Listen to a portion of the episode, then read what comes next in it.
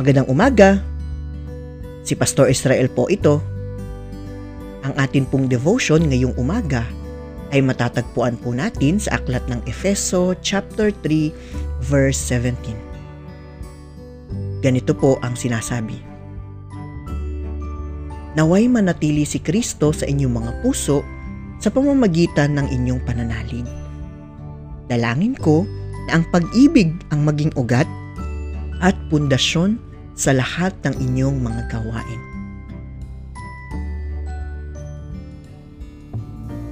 Ito po ang panalangin ni Pablo para sa mga mananampalataya sa Efeso. Nais niya na manatili si Kristo sa kanilang mga puso at ito ay kanilang maipapakita sa pamamagitan ng pag-ibig. Ang pag-ibig dapat ang maging ugat sa lahat ng kanilang mga gawain.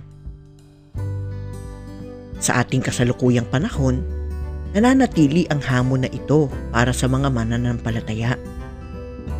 Tayo po ay tinatawag din upang maging halimbawa ng pagmamahal katulad ng ating Panginoong Hesus. Sa ganitong paraan po natin na ipapahayag na tayo ay mayroong Kristo sa ating buhay. Kaya naman po kahit na sino pa po ang ating nakakasalamuha, kahit saan pa man po tayo magtungo, nawa palagi po tayong maging mapagmahal.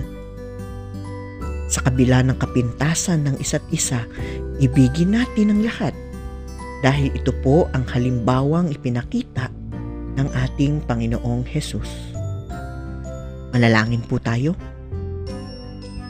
O Diyos, salamat po sa pag-ibig mo.